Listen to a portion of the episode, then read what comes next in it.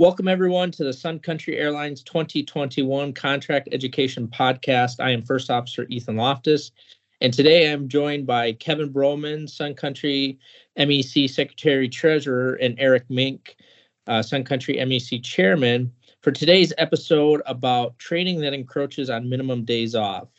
Uh, for those of you following along, today's episode discusses Section 11 training uh, paragraph I um, so Kevin, I'm due for training this month, and um, I was only awarded a line with 12 days off.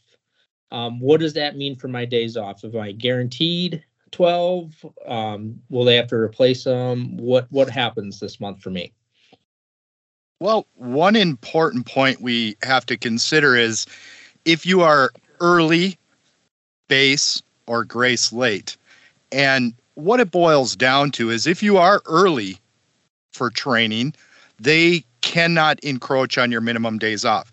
They cannot assign you to training on a day off at all in your early month. Now, when we get to the base month or the grace late month, they may assign training on a day off. However, you will get 1.5 times your rate of pay for that assignment. And in no case are you allowed to be assigned below eight days off in your base or grace late month.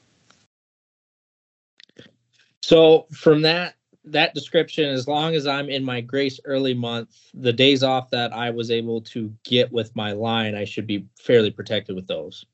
Absolutely, you are protected. They cannot assign on on an early month. Well, that's that's really great to know. Um, and that's I think that's going to be real helpful for the pilot that's out there. Uh, one so thank- one. I'm sorry to interrupt. One thing to kind of point out is they always have the option to remove a trip from you, and you are pay protected for that, of course, and, and place training on top of days that you were scheduled for a trip.